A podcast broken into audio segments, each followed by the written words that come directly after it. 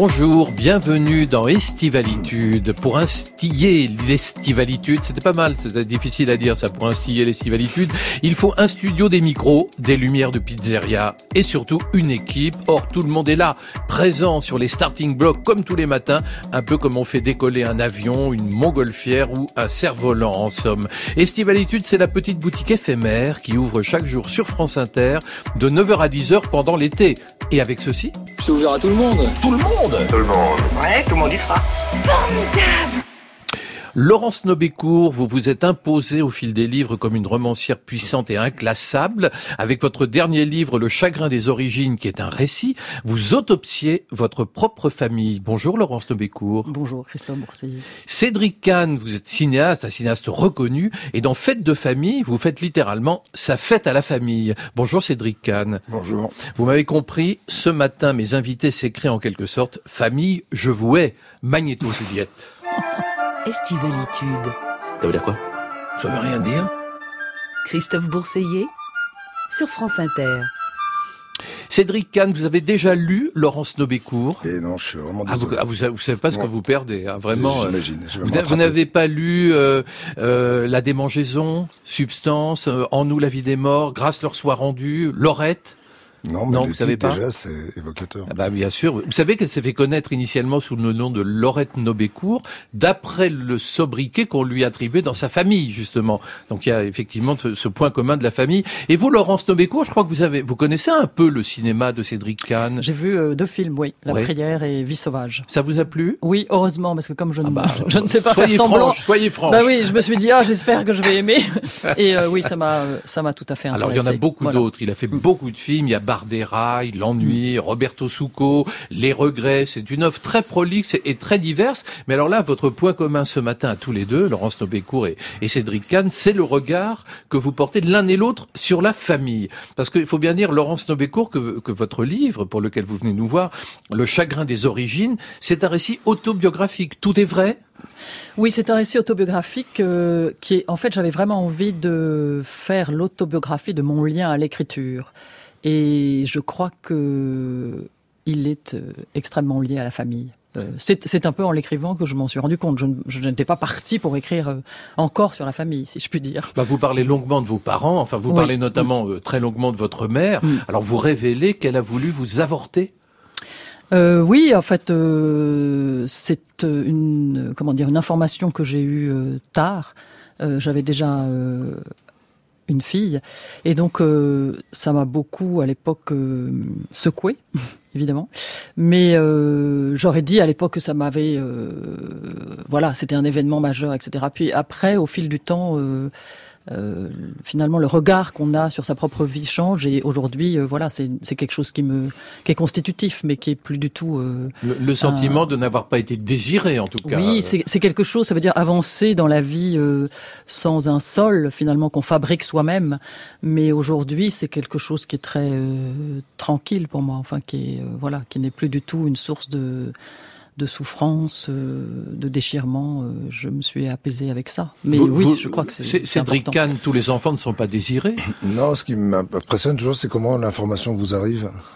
Eh bien, euh, ce qui est intéressant, c'est que suite à un avortement, moi j'avais décidé de faire un livre euh, sur l'avortement en allant interviewer des hommes et des femmes euh, qui avaient vécu cette expérience, parce que j'avais trouvé que c'était une expérience très violente.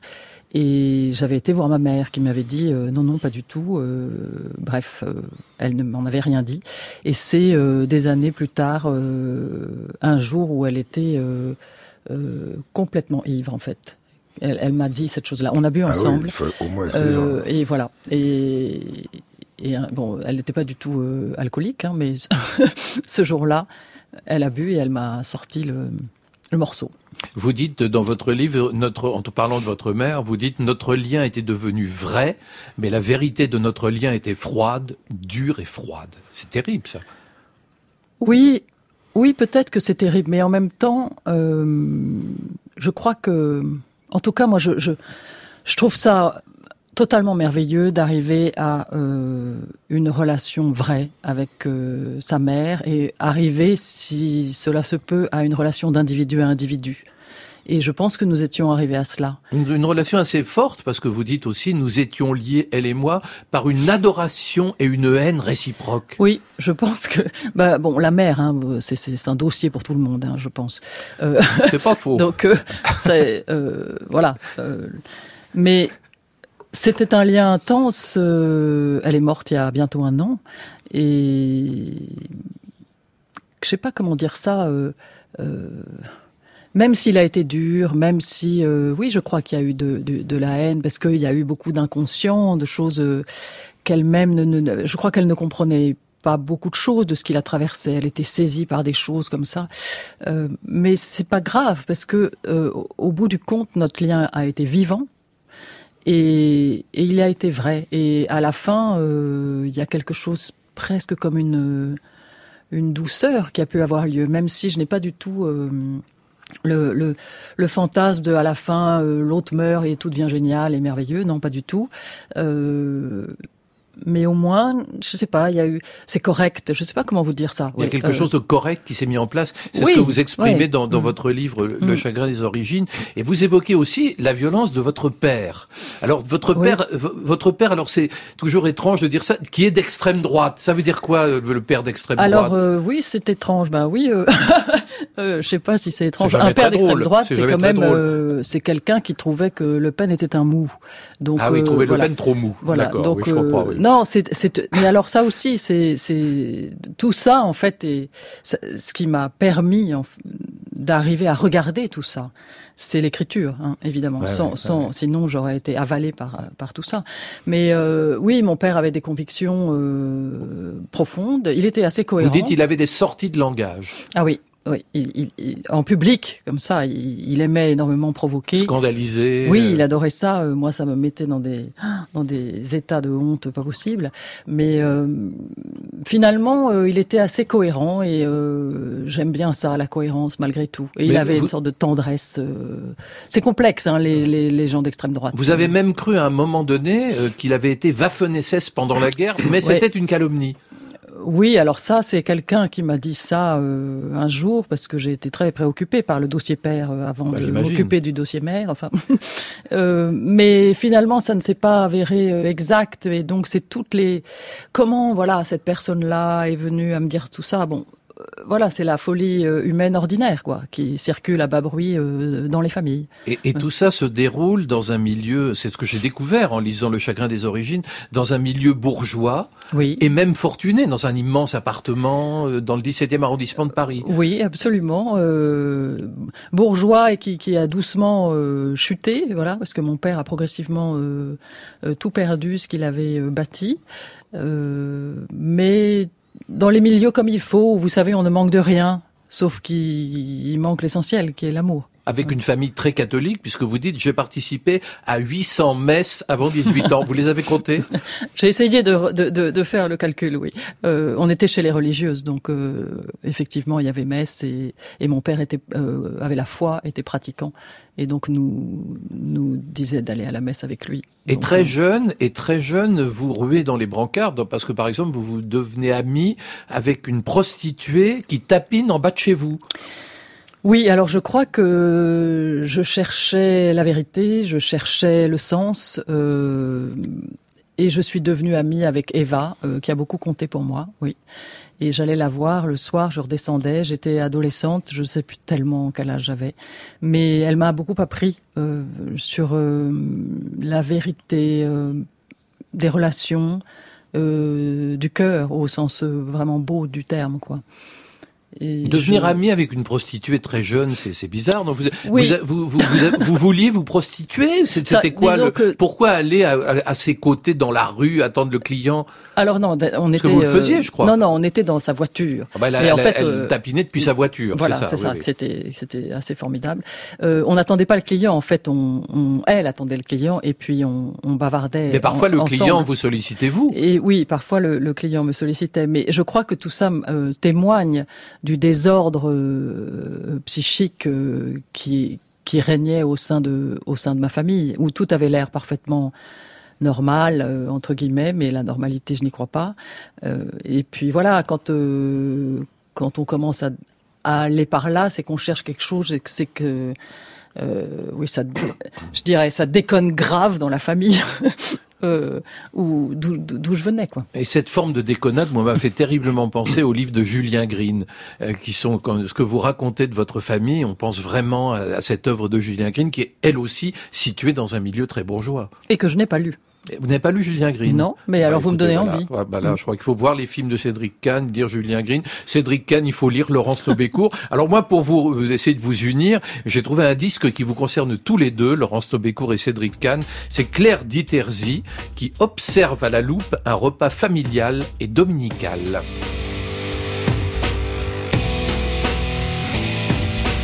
Politiquement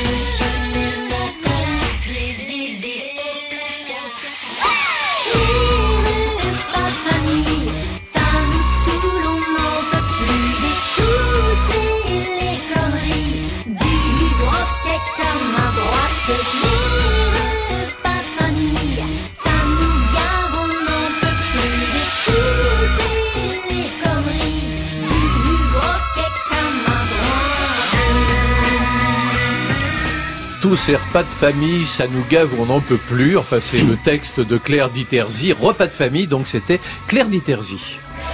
Estivalitude sur France Inter. Cédric Kahn, vous aussi, la famille, ça vous travaille, et même ça vous travaille fortement, si j'en juge par votre dernier film. Ouais, je pense que ça, ça travaille tout le monde, non? Ouais.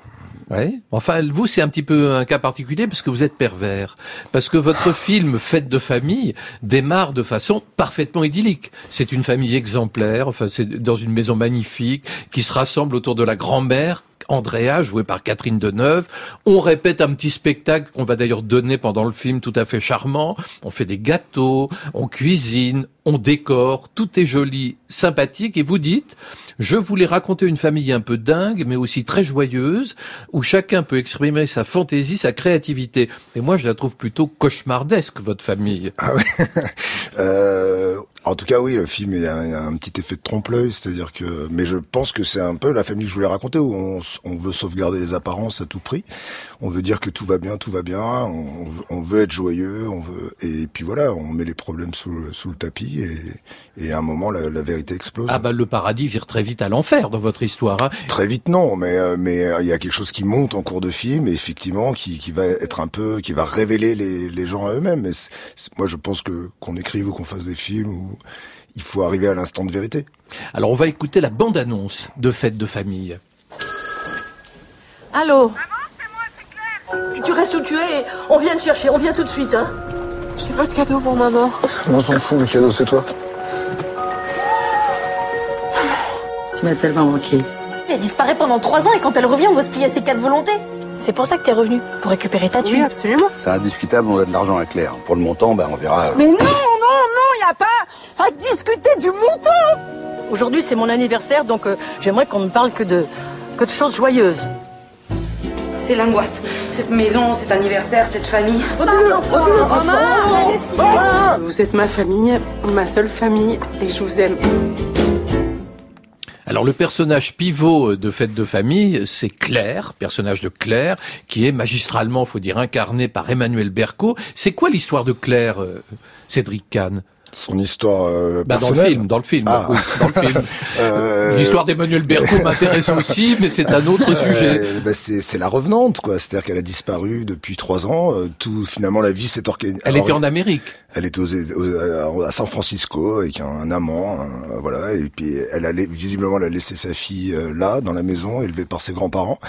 Et la vie s'est très bien organisée sans elle, en fait. C'est l'absente. Et, et quand elle arrive, en fait, c'est à la fois euh, la joie et la frayeur, parce que voilà, les les les, les choses établies vont. C'est la frayeur parce qu'il y a un secret de famille qui est que quand elle était enfant, on lui a quand même, on l'a spoliée. Euh, oui, on l'a spolié à l'âge de jeune adulte, en fait. Hein. C'est Ouais, Enfin, on plutôt l'a, à dire- spo- on l'a spolié.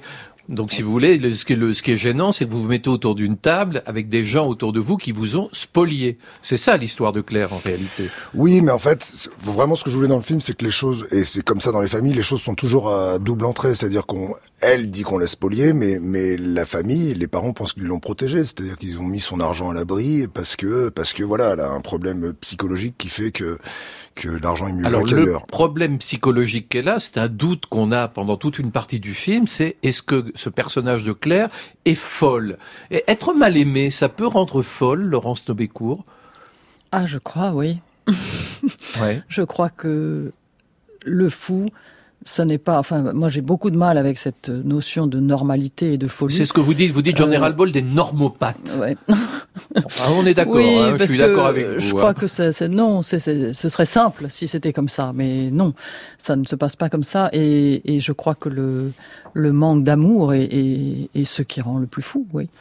Et moi, j'ai construit tout le scénario en, en, en fait, il y a un mouvement de bascule, c'est que le groupe, la famille dit qu'elle est folle, mais elle dit que c'est la famille qui est folle, en fait. Et c'est un va-et-vient permanent. Et, et, et je- je- enfin, c'était mon, mon idée, c'est que le, le spectateur bascule tout le temps de l'un à Mm. l'autre, en fait, à se dire, mais peut-être c'est elle qui a raison, et c'est vraiment le groupe qui, l'a, qui est pathogène. Il y, a, il y a quand même une scène hallucinante euh, pendant laquelle euh, Claire craque. Et alors c'est joué, mais de façon si juste que j'ai pensé qu'Emmanuel Berco devenait folle, enfin qu'elle craquait vraiment. C'était une scène très très très forte où elle est autour de la table familiale. Et là, on se dit, elle est vraiment folle. Ça a été dur à tourner cette scène? Bah, ça, c'est le, c'est ce qu'on attend du cinéma, c'est que l'illusion soit parfaite, quoi. Donc, euh, donc voilà, un, un moment entre le travail du scénario, de la caméra et de l'acteur, on, on doit, on doit inviter le spectateur à la table. Mais quand on sort de votre film, Cédric Kahn, on se dit, c'est un huis clos familial démoniaque. Enfin, en tout cas, ce que je me suis dit moi. Hein.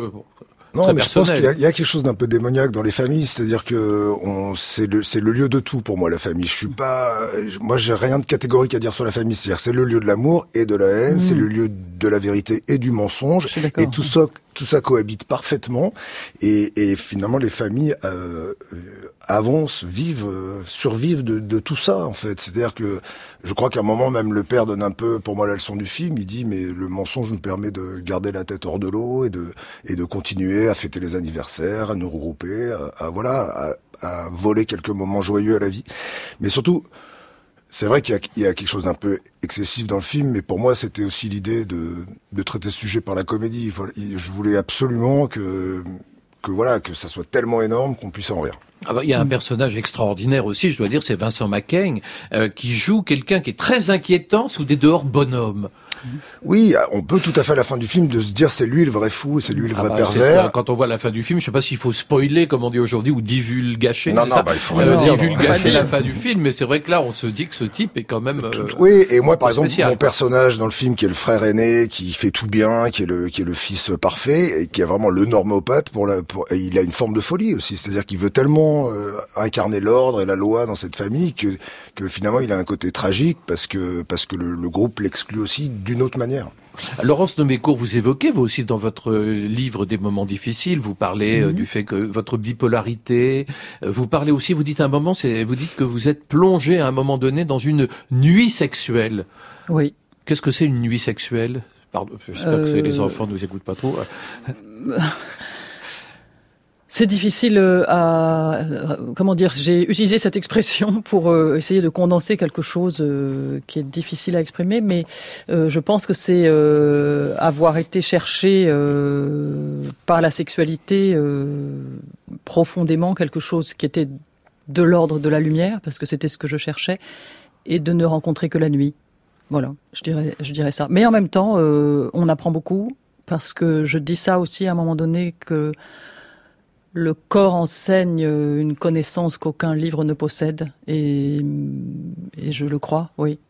Voilà. Mais non, je ne saurais pas vous en dire plus.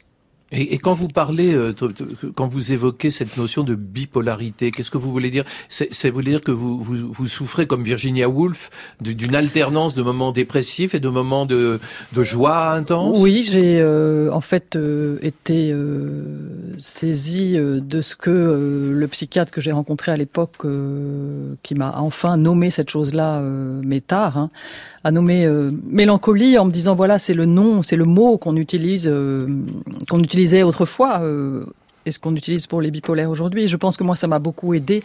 Et en fait, ça a été un homme euh, absolument fantastique, ce, psychiatre, parce qu'il il a compris que j'avais, par l'écriture, et c'est vraiment tout ce à quoi le livre veut rendre hommage, d'ailleurs, la puissance comme ça du verbe, il a compris que j'avais trouvé un équilibre et il m'a dit ne prenez pas de médicaments si, vous pouvez continuer comme ça. Et je m'en suis sortie euh, comme ça, parce que je m'en suis sortie, quoi.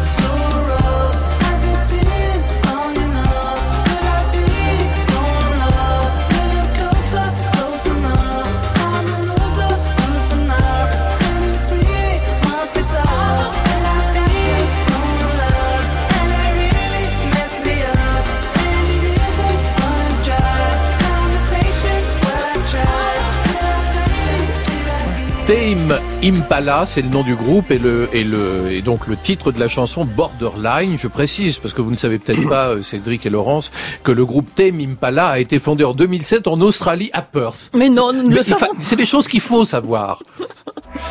Christophe Bourseiller, Estivalitude sur France Inter. Mes invités ce matin sont Laurence Nobécourt et Cédric Kahn. Alors Laurence Nobécourt, je vous ai demandé si vous aviez une question à poser à Cédric Kahn. Alors quelle est cette question? J'ai peur. Eh bien, euh, je, quel est le nom ou le mot de votre quête? Vaste, question. Très vaste question. Vaste J'ai question. temps de réfléchir et de revenir. Euh, le mot de maquette, le l'humain, comprendre, comprendre, Comprendre. comprendre les gens. Mm. Euh, Et même encore aujourd'hui, quand on me raconte des histoires, quand j'observe la vie des gens, je trouve les gens quand même euh, très mystérieux, très étonnants. Et vous, Laurence, c'est quoi le, le mot, le nom de votre quête? Le nom de ma quête? Ouais. Mais là, ça, c'était pas du tout censé être la question qu'on me posait. Non, mais moi, je vous la pose moi, parce que ça, du coup, je rebondis et ça Euh, Oui, m'intéresse. oui, je dirais que euh, C'est l'effet boomerang. j'aurais, euh, au départ, il y a très longtemps, je vous aurais dit euh, l'absolu, tranquille. Et aujourd'hui, euh, je comprends que l'absolu s'attrape euh, par le détail et donc euh, ce serait plutôt, euh, en effet, d'être euh, là, au présent et d'être dans cette joie possible, d'être vivante. Euh, voilà, Vivante. vivante. Euh, Cédric Kahn, vous avez une question pour Laurence Nobécourt. Ouais, alors elle est un peu absurde. hein. Je compte sur vous pour la rendre, Ouais. rendre la réponse plus intelligente que la question. Euh, est-ce que vous créez pour exister ou est-ce que vous existez pour créer? Dites donc, c'est l'oral du bac, là, ce Ouh là matin. là. C'est la philo, là. Philo, mais euh, je, je n'avais pas une très bonne note, je crois. Euh, c'est c'est vital en fait. euh, c'est une histoire de sens. Euh, moi, j'ai besoin qu'il y ait du sens à la vie et hum, qu'il y ait une quête. Et donc, euh, la question, c'est ah, je sais pas comment dire ça. euh, non, les, j'allais dire, c'est les deux sont tellement imbriqués et tressés ensemble que il n'y a pas l'un ou l'autre. C'est et et et non pas ou ou voilà. C'est La, quête, c'est au cœur de votre démarche, Laurence Nobécourt. Pour moi, ce, qui, ce qui vous distingue depuis le départ, c'est une indéniable quête spirituelle. C'est vrai. Je vous remercie de le noter. Hein, mais je voulais Oui. même aller plus loin. Oui. Je sais que vous- vous en parlez dans votre livre de Oui. diverses influences. Il y a une influence qui, moi, me, je, je- je ne peux pas m'empêcher de vous relier à, à elle. Euh, c'est une femme aujourd'hui décédée qui a écrit des livres magnifiques comme Le désert intérieur et qui se nomme Marie-Madeleine Davy. Oui, oui. Et j'aimerais bien qu'on entende juste quelques instants sa voix. Ah chouette. Il y a quelque chose au-dedans de moi-même.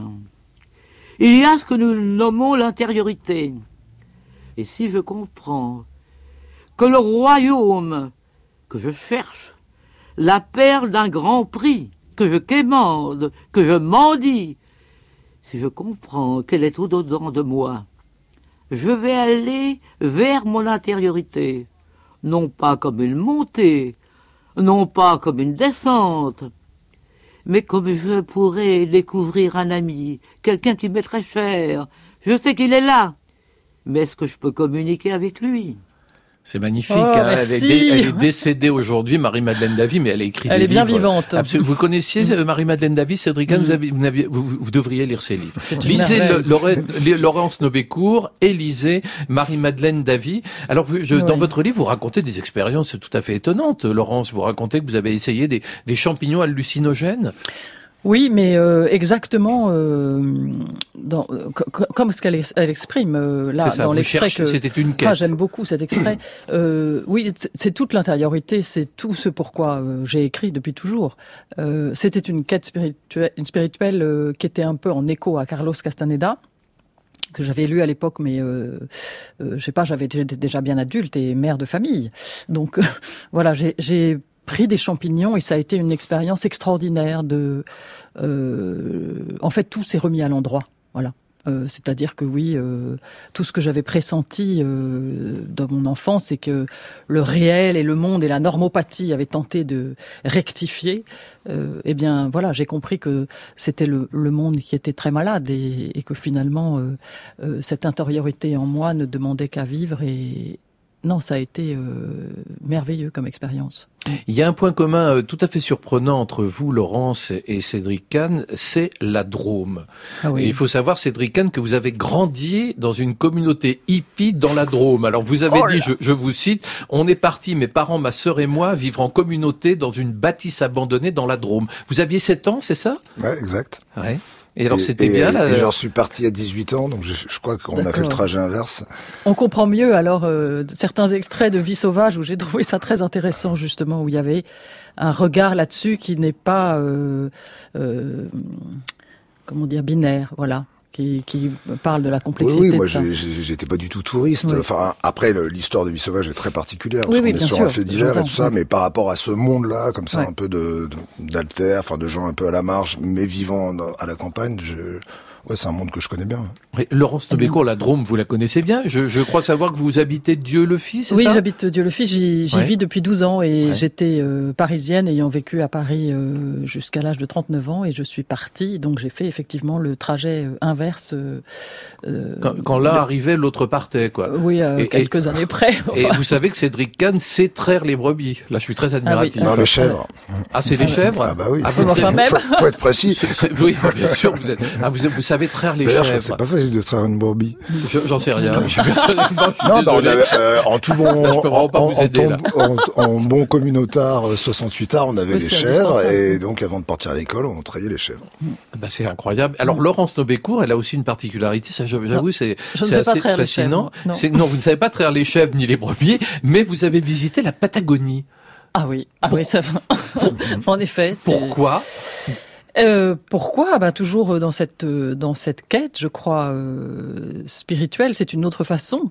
Euh, J'ai voulu euh, rencontrer euh, les, les éléments, la solitude, euh, moi-même, si je puis dire. À Euh, l'autre voilà. bout du monde. À l'autre bout du À monde. l'autre bout de la euh, voilà. planète. Euh, L'Himalaya, la Patagonie, ce sont des endroits euh, qui m'ont attiré parce qu'ils ont un caractère assez absolu. Et ça a donné un livre, très beau livre d'ailleurs, qui s'appelait Patagonie intérieure. Je vous le dis, Cédric Kahn. Alors, je vous ai demandé à l'un et à l'autre le son qui vous résumait. Alors, Laurence, le son qui vous résume, j'avoue qu'on on l'a trouvé, hein. Finalement. Mais ah oui. on a eu du mal à le trouver. Alors, qu'est-ce que c'est? C'est le film Pandora and the Flying Dutchman d'Albert Levim en 1931. Mais quoi précisément? 51, je crois. Euh, Ah bon? Oui. Alors quoi Vous voulez dire euh, quel passage? Oui, le passage que vous avez choisi. Alors euh, c'est le moment où c'est avec Ava Gardner, c'est un film absolument merveilleux, euh, où elle part. En fait, elle laisse, elle se met nue. Ava Gardner rentre dans l'eau et va rejoindre le yacht où il y a le Flying Dutchman. Et elle arrive nue, elle prend une bâche sur le petit, la petite, le bateau de sauvetage là. Elle s'enroule dedans et elle dit Hello there, is there nobody there? Et on l'écoute. Vous l'avez trouvé. Hello? Sailor on watch. Where are you? Is there nobody there?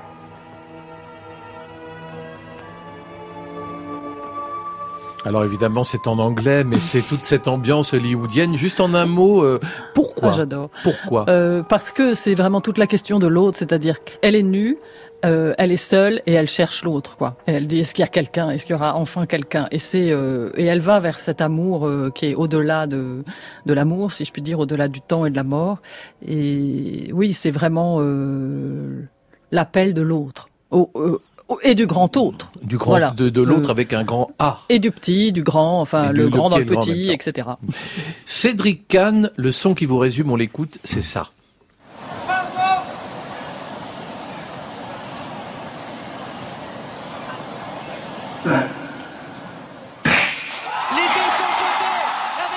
Alors c'était quand même une demande assez particulière. hein. C'était le silence dans le stade avant le coup de dé- le coup de feu de départ du 100 mètres. Ouais, d'ailleurs, il est pas très votre Juliette hein. Medevielle a eu beaucoup de mal à le trouver. Bon, on voulait un silence habité, c'est de la radio. Ouais, ouais, justement, c'était un peu ça la, la blague, mais je cherchais quelque chose autour du silence, ouais, parce que je trouve qu'il y a beaucoup de bruit. Enfin, qu'on a, je sais pas, il y a une, une espèce Mais d'obsession. là, c'est un silence tendu. C'est pas le silence intérieur. C'est pas le calme dont parlait Marie-Madeleine Davy. Là, c'est un silence. euh, Oui, je trouve très impressionnant quand on est dans un stade, quand la foule fait silence, parce que ça fait effectivement, il y a un son, quoi. Il y a vraiment, on sent la présence des gens comme ça, mais en général, c'est beaucoup plus silencieux que ce que vous avez trouvé. Ou quand il y a une minute d'hommage ou tout ça, je, je trouve le silence de la foule très impressionnante. Et puis, ouais, je voulais rendre hommage à l'athlétisme que j'adore et et surtout, voilà, c'est une façon de parler du silence, parce que je trouve qu'on on est dans l'obsession du plein, qu'il n'y a jamais de silence nulle part, à la radio, à la télé, dans les restaurants, dans les bars. Et je trouve que tout ce bruit, ça finit par fabriquer beaucoup de vide. Cours, camarade. Le vieux monde est derrière toi. Les barricades, les voltigeurs et puis quoi? Cours, camarade. Les épaves de pavés. les bousculades, les cocktails et puis après. Cours, camarade, le vieux monde sans la poussière. Dernière ruade, et on l'enterre à Nanterre. camarade. Redis-nous ton beau discours sur ton estrade. Le poing levé, le cœur lourd. Camarade, le vieux monde reprend son souffle. Quelques décades et tu rentres dans ses pantoufles. Cours, camarade, tes affiches et tes slogans. Comme tu les brades pour vendre des brosses à dents. Cours, camarade.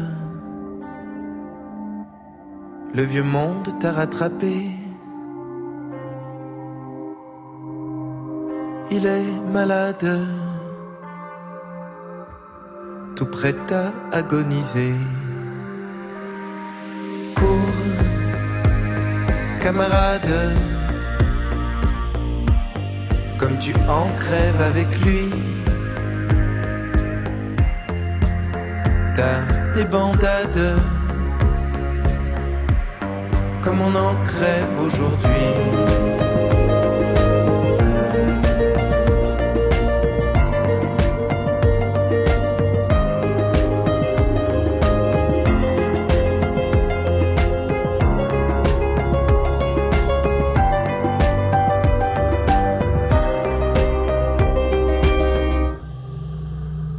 Alex Baupin, qui est venu nous voir d'ailleurs dans Estivalitude le 12 juillet, c'était Cours Camarade, une programmation barricade, amour perdu, désillusion de Thierry Dupin. Vous avez dit Vous avez dit Vous avez dit Ah non, vous avez dit De quoi? Qu'est-ce que vous avez dit? Pourquoi vous me l'avez pas dit plus tôt? Je pense que tout est foi. Pour moi, c'est une notion qui dépasse largement la religion. Donc, de toute façon, j'ai foi en beaucoup de choses, mais je suis pas croyant. Moi, je ne crois pas en un Dieu.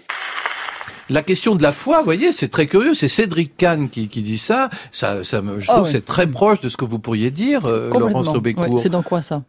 C'était dans quoi ça? C'était une un interview interview. à propos de la prière, C'était dans le Ah, nouveau rendez-vous de Laurent. Goumard. C'était sur France Inter, une autre émission de France Inter à laquelle j'ai le plaisir de participer le reste de l'année. Et vous avez dit aussi la beauté de la nature me fait croire en Dieu. Vous êtes d'accord? Complètement. Oui. Alors, il faut dire, vous l'avez vu, je crois, Laurence Taubécourt, mais que dans votre filmographie, Cédric, il y a une œuvre qui explore les voies de la spiritualité, c'est La Prière. La Prière, film sorti en 2018. J'aimerais bien qu'on en écoute la bande-annonce. Tu sais comment marche la maison On t'a expliqué. Ici, les règles sont dures, c'est strict. Le père François nous a dit que tu avais fait une overdose. T'inquiète pas. Personne ne te juge ici. Il n'y aura rien pour t'aider. Pas de médicaments, pas d'alcool, pas de cigarettes. Pas de filles non plus. Elles vivent ailleurs, dans une autre maison. Toute ton énergie doit être consacrée à la prière et au travail. Tu seras jamais seul. Il y aura un garçon avec toi. On l'appelle l'ange gardien. Je sais que c'est difficile pour toi. Arrête de me faire chier avec tes phrases Arrête de me faire Mais qu'est-ce que tu vas faire? C'est quoi lâchez-moi Salut, t'étais là-haut chez les Tox? Les anciens tox. T'as craqué? Si j'étais toi, je retournerais là-haut. Je me colle une balle si j'y retourne. T'es devenu croyant? Tu es heureux ici, vraiment Oui, je suis heureux. Alors il y a un livre de Stéphane Zweig qui s'appelle La guérison par l'esprit, mais vous c'est dans, dans votre dans votre film La prière, c'est la guérison par la prière? C'est vrai ça ou c'est totalement inventé? Ah non, non, non, je me suis inspiré de- de- d'une communauté qui existe. D'une communauté dans laquelle on prend des toxicomanes et on les soigne par la prière. Voilà. Et ça marche? Euh, bah, plus ou moins, comme toutes les thérapies, quoi. Qu'est-ce qui vous a poussé à, à- à- J'ai l'impression d'être un an en arrière. là. Je suis désolé, la mais promo juste- du film Non, ça m'intéresse parce que c'est un lien avec, c'est en lien avec Laurence Tobécourt. Ah bah c'est c'est ça justement le mystère de la foi. C'est vraiment je suis parti des témoignages de ces garçons qui étaient dans cette communauté et, et c'est incroyable parce qu'entre entre leur leur euh, leur enfance qui, est toujours des enfances très compliquées, qui les a amenés à la drogue, qui, qui sont aussi des histoires très dramatiques.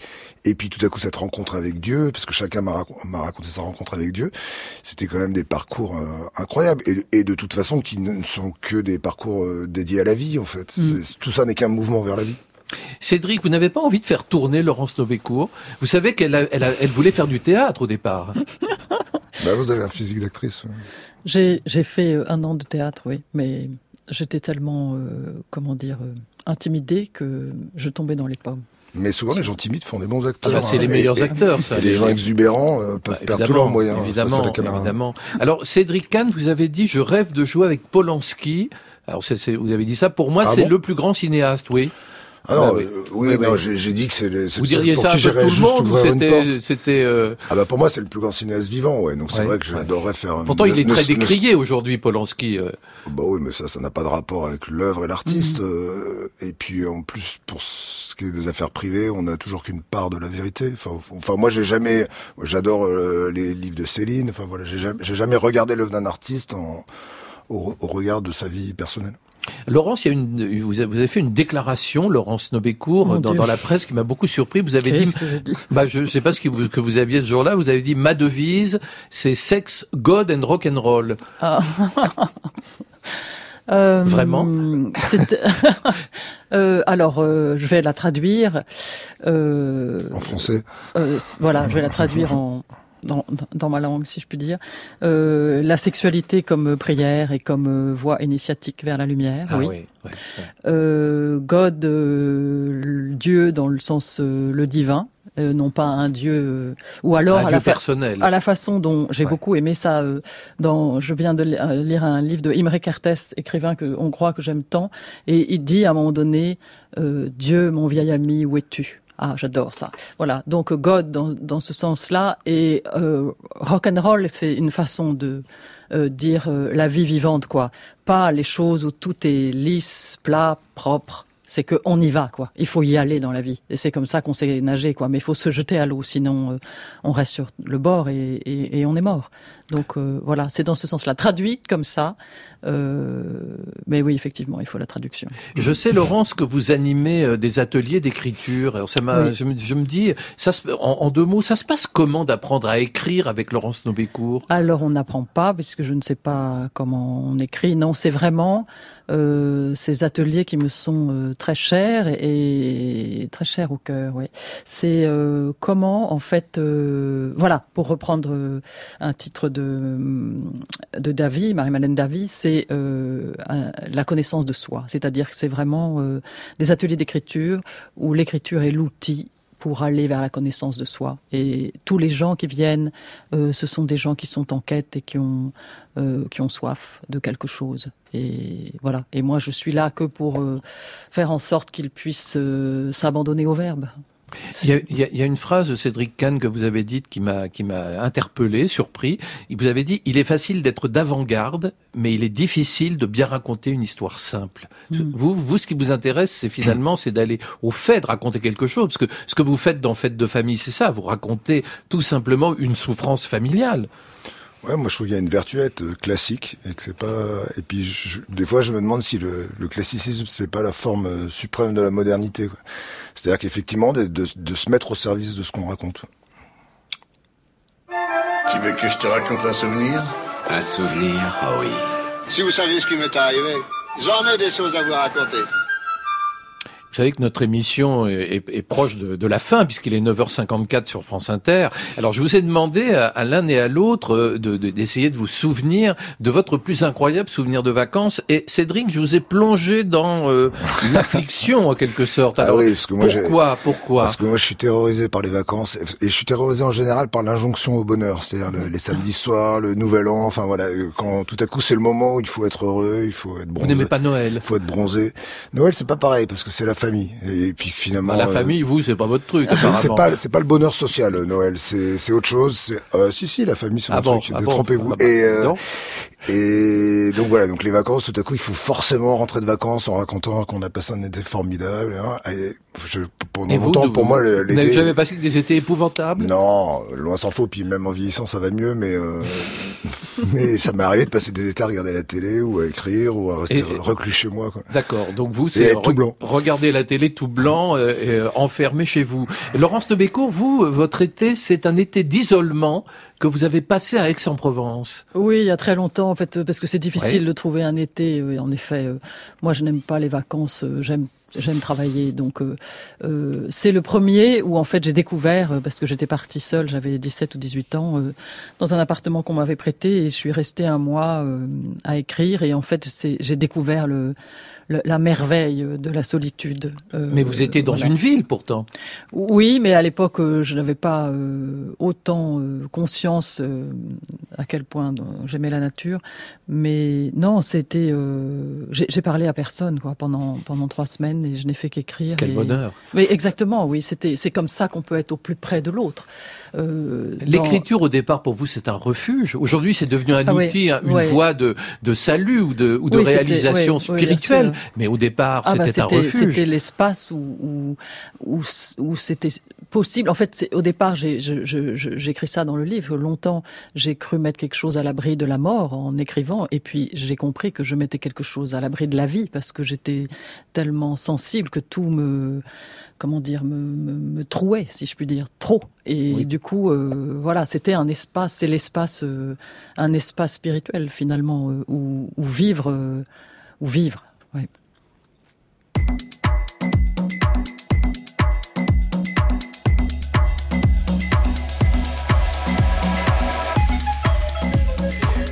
Nous aurions pu parler du poète Yazuki, nous aurions pu parler de Virginia Woolf, mais c'est bientôt la fin de l'émission. Merci beaucoup Laurence Nobécourt et Cédric Kahn. Vous avez tous deux fait preuve d'une remarquable estivalitude. Merci. Merci. Laurence Nobécourt, votre livre Le chagrin des origines paraît donc le 5 septembre chez Albin Michel. Le 4. Ah, pardon, le 4, ça n'a rien à voir. bah, le 4 rien. septembre chez Albin Michel. Cédric Kahn, votre film Fête de famille sort le 4 septembre. Là, pour le coup, ouais. je me suis pas trompé. Vous pouvez réécouter et podcaster cette émission sur le site de France Inter. C'est bien entendu Juliette Medevielle qui réalise Estivalitude. L'émission a été préparée par Saad Merzac et Pierre Goulancourt, avec à la technique aujourd'hui Nicolas Slimani. Notre boutique éphémère réouvre bien entendu dès demain 9h sur France Inter. Je recevrai une romancière Fatoudium et une chanteuse Kerenan.